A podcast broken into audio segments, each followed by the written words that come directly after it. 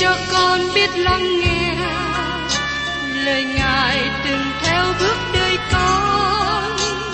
Xin cho con biết sẵn sàng chờ đợi và vẫn nghe theo chúa. Xin cho con biết sẵn sàng thực hành lời chúa đã truyền ban Hân hoan chào mừng quý vị đến nghe chương trình Tìm hiểu Thánh Kinh. Đây là một chương trình học kinh thánh liên tục và hệ thống trong thời gian 5 năm. Chúng ta sẽ lần lượt khảo sát từ sáng thế ký cho đến khải huyền.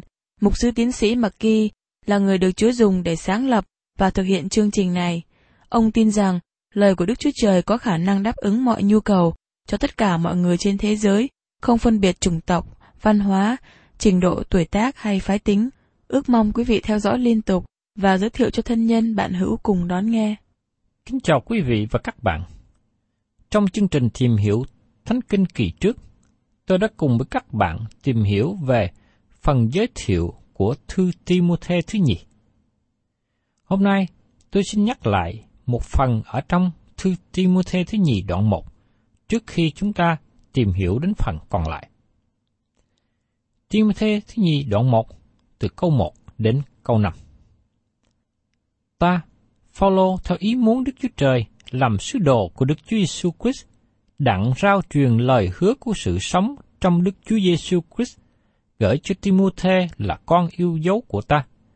nguyên con được ân điển, sự thương xót, sự bình an ban cho bởi Đức Chúa Trời là Cha và bởi Đức Chúa Giêsu Christ. Ta cảm tạ Đức Chúa Trời mà ta hằng hầu việc bằng lương tâm thanh sạch như tổ tiên ta đã làm. Cả ngày lẫn đêm, ta nhớ con không thôi trong khi cầu nguyện. Vì ta nhớ đến nước mắt con, muốn đến thăm con quá chừng, để được đầy lòng vui vẻ. Ta cũng nhớ đến đức tin thành thật của con, là đức tin trước đã ở trong lô ích bà nội con, và trong ơn ích mẹ con. Ta chắc rằng nay cũng ở trong con nữa. Thưa các bạn, qua lời chào thăm này, cho chúng ta thấy rằng Phaolô rất là nhớ đến Timothy, một người con tinh thần của ông. Và đặc biệt, đây là bức thư sau cùng. Phaolô biết rằng ông sắp bị xử tử, ông sắp lìa đời. Cho nên, ông có những lời rất là riêng tư, chân thành, nói chuyện với Timothy, một người mà ông trông cậy rằng sẽ tiếp nối công việc của Phaolô sau khi Phaolô qua đời. Và tiếp đến chúng ta cùng xem trong Timôthê thứ nhì, đoạn 1 câu 6. Vậy nên, ta khuyên con hãy nhen lại ơn của Đức Chúa Trời ban cho, mà con đã nhận lãnh bởi sự đặt tay của ta. Khi Phaolô đặt tay lên Timothy, điều đó có nghĩa rằng Timothy là người hiệp tác với Phaolô. Phaolô chia sẻ với Timothy ân tứ về sự giảng dạy lời của Đức Chúa Trời. Tôi nghĩ rằng Phaolô có ý đặt chiếc áo tròn của ông lên Timothy. Chàng trai trẻ này đã gần gũi với Phaolô và khi Phaolô ở tù tại La Mã, ông nói với Timothy: Thật vậy, tôi không có ai như người đồng tình với tôi để thật lòng về việc anh em. Trong Philip đoạn 2 câu 20 Timothy là người có thể tiếp tục công tác giảng dạy của Phaolô. Vì thế, Phaolô lập Timothy trở nên người hiệp tác, một người đồng hành. Và hai người này hiệp nhau, cộng tác với nhau trong sự hầu việc Chúa. Xin chúng ta chú ý lời của Phaolô khuyên Timothy. Vậy nên ta khuyên con hãy nhen lại ơn của Đức Chúa Trời ban cho.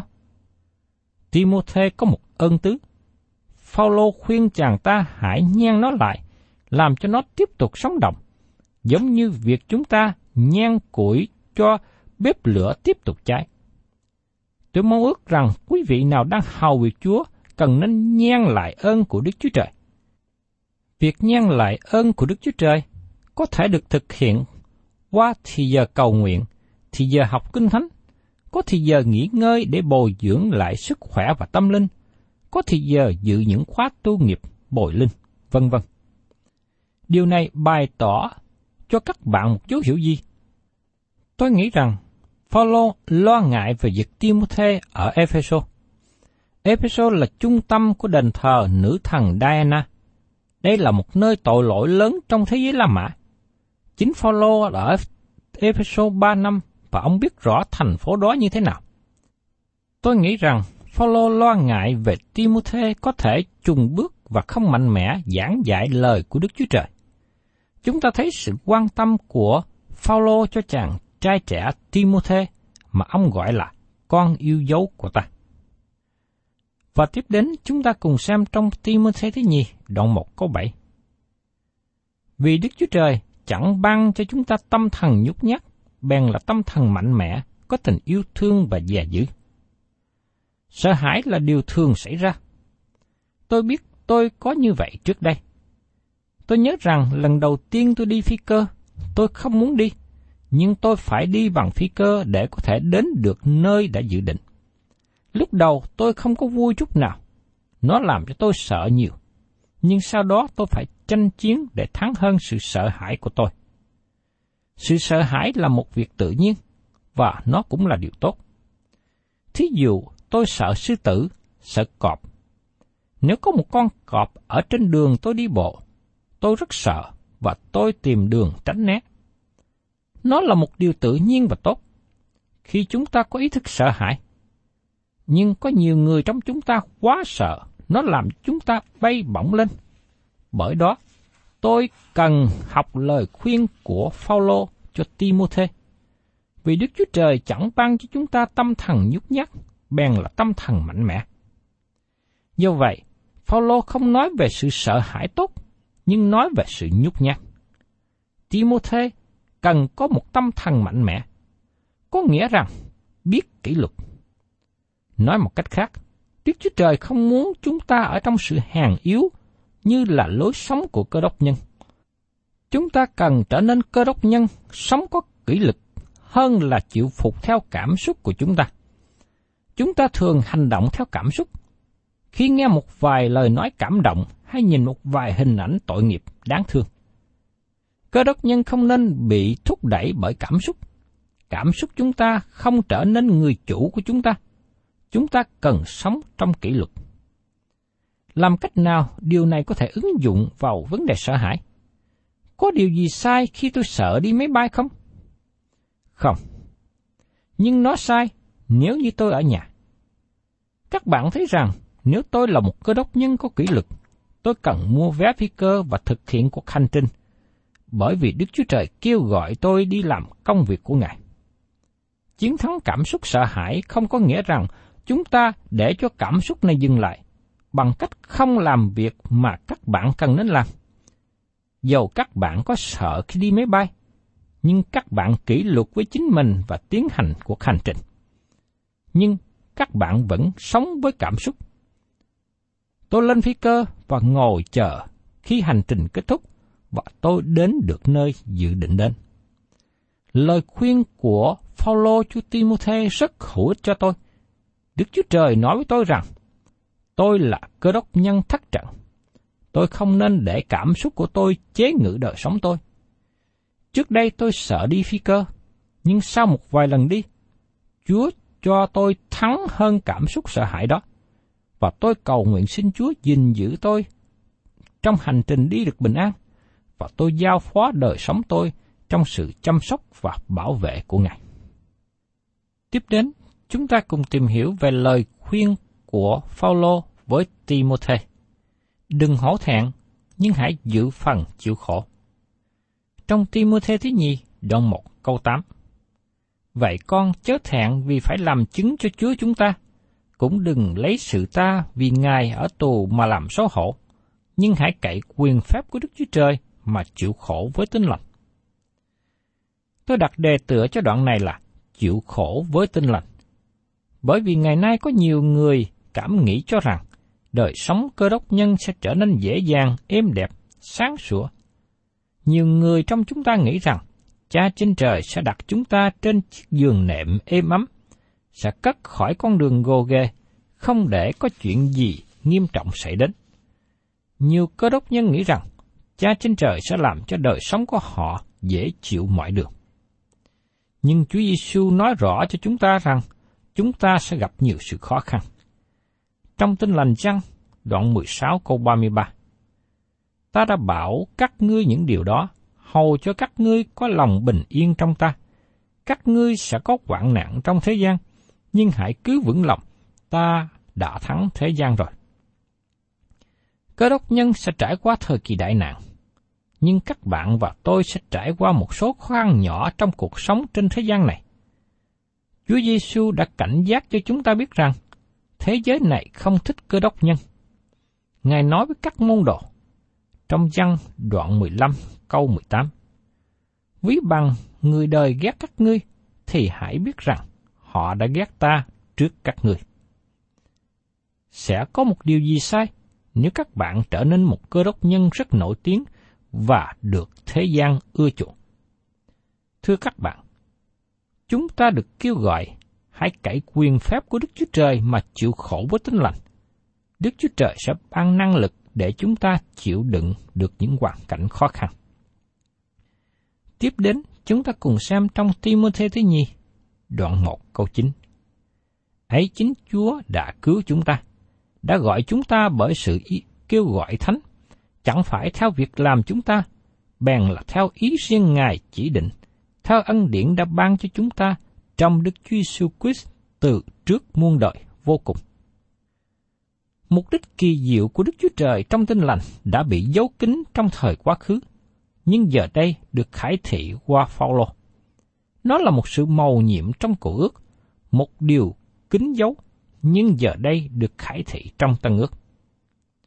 Phaolô nói rằng, theo ân điển đã ban cho chúng ta trong Đức Chúa Jesus Christ từ trước muôn đời vô cùng.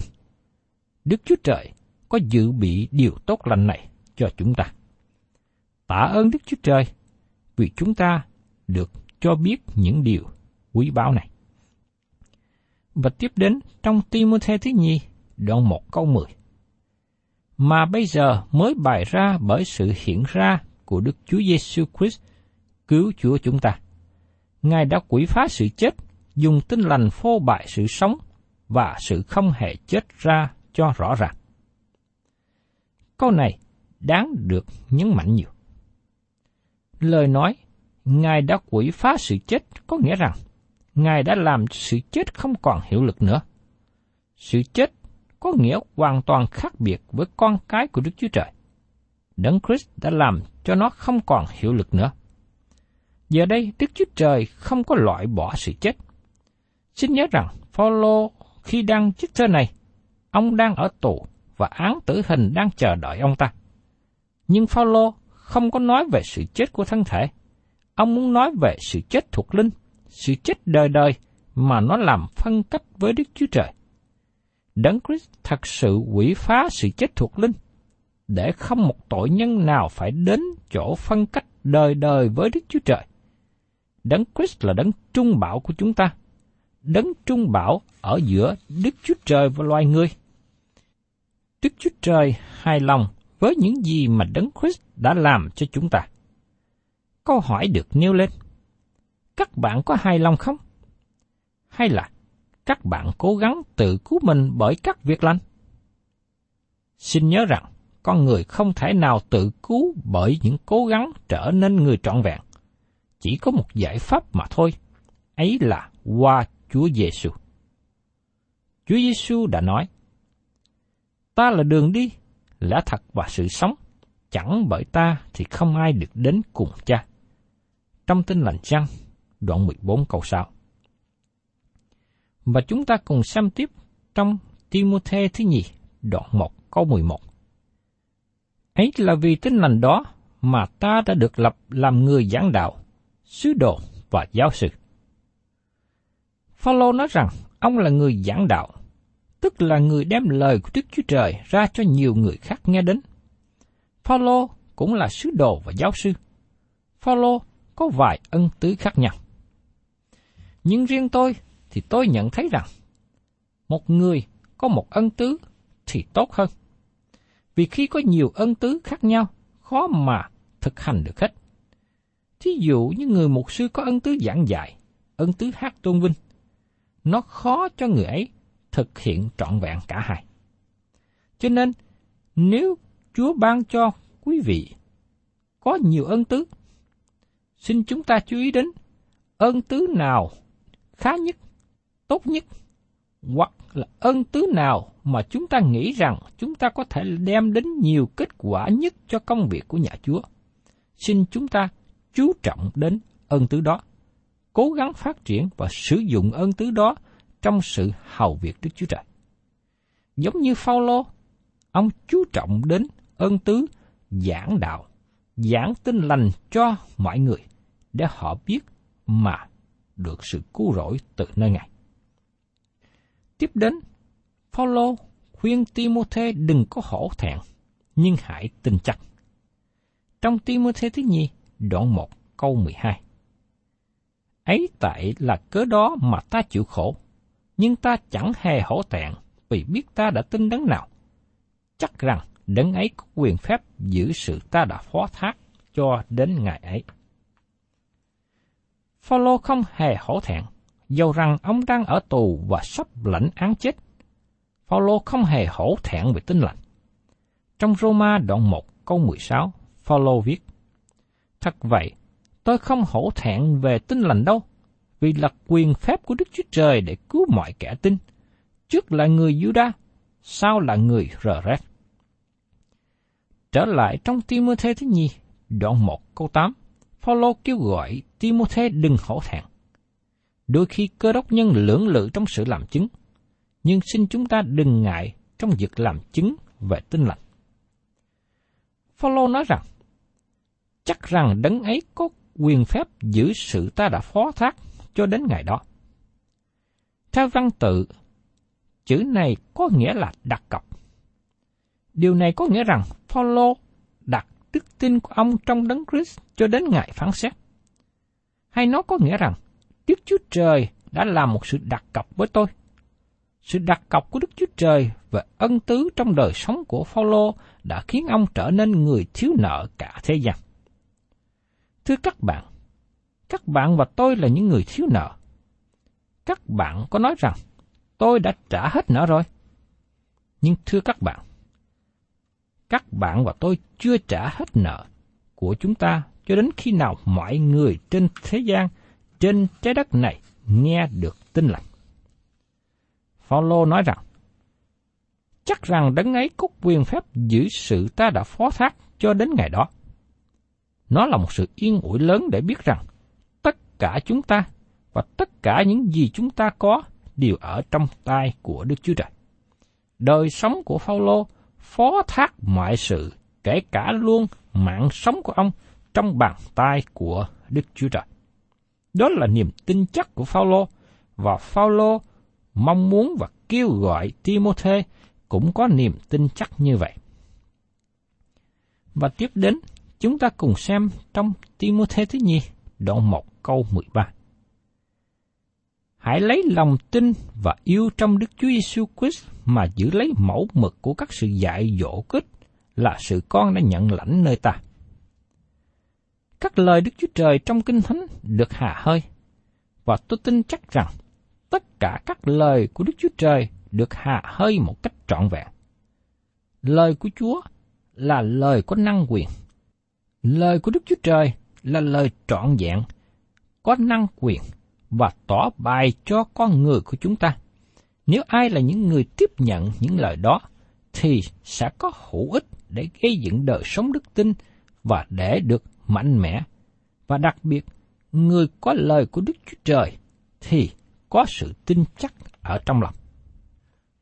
Và tiếp đến chúng ta cùng xem trong Timothée thứ nhì, đoạn 1 câu 14. Hãy nhờ Đức Thánh Linh ngự trong chúng ta mà giữ lấy điều phó thác tốt lành.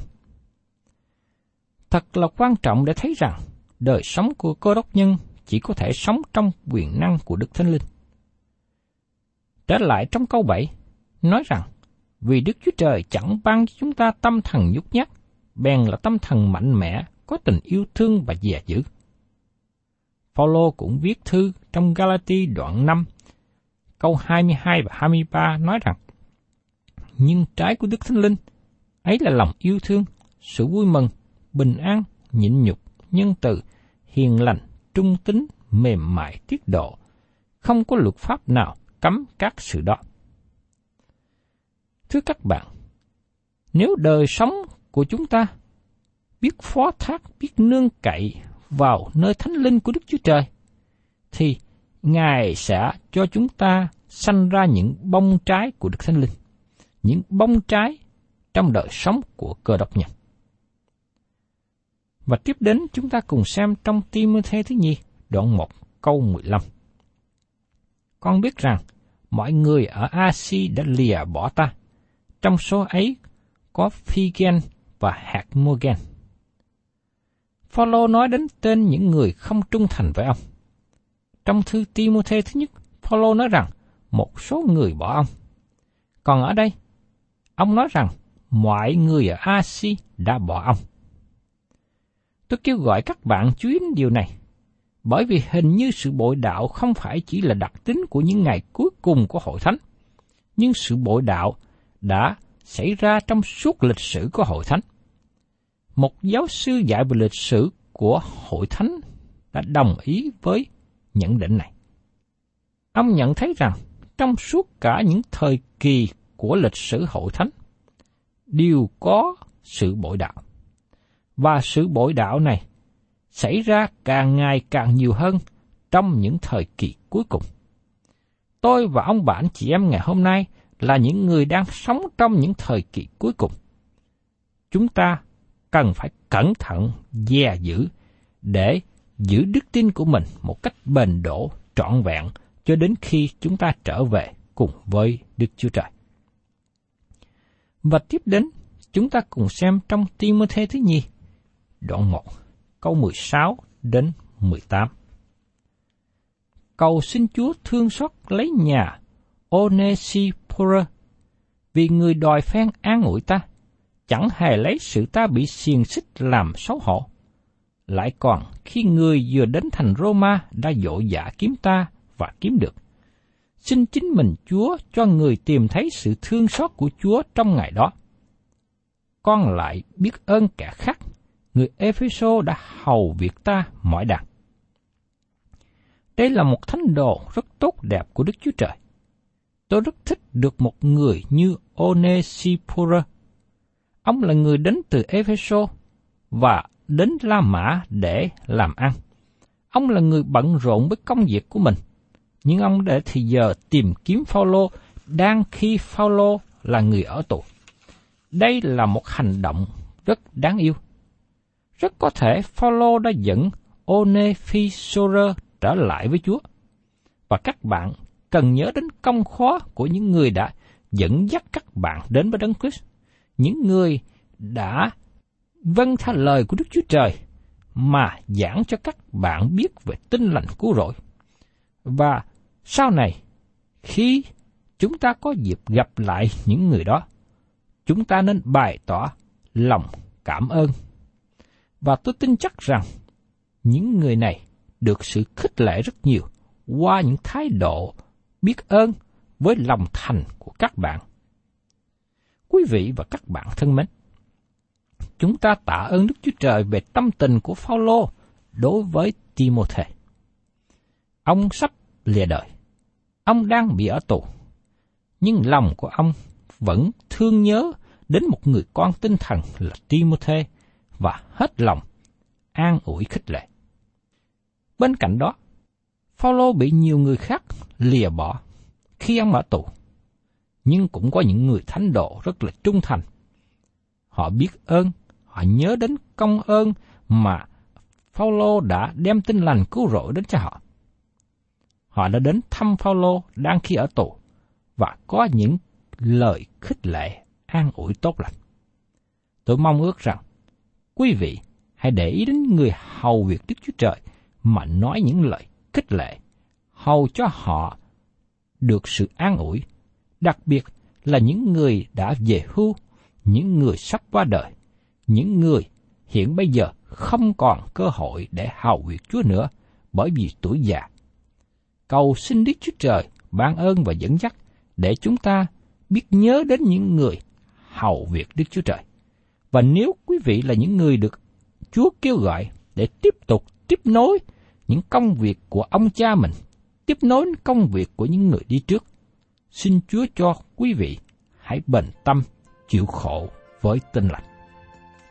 Thân chào tạm biệt quý vị và xin hẹn tái ngộ cùng quý vị trong chương trình tìm hiểu Thánh Kinh kỳ sau.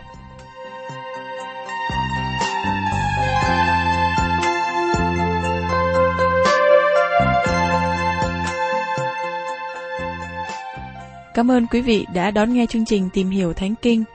Nếu quý vị muốn có loạt bài này, xin liên lạc với chúng tôi theo địa chỉ sẽ được đọc vào cuối chương trình. Kính chào quý thính giả.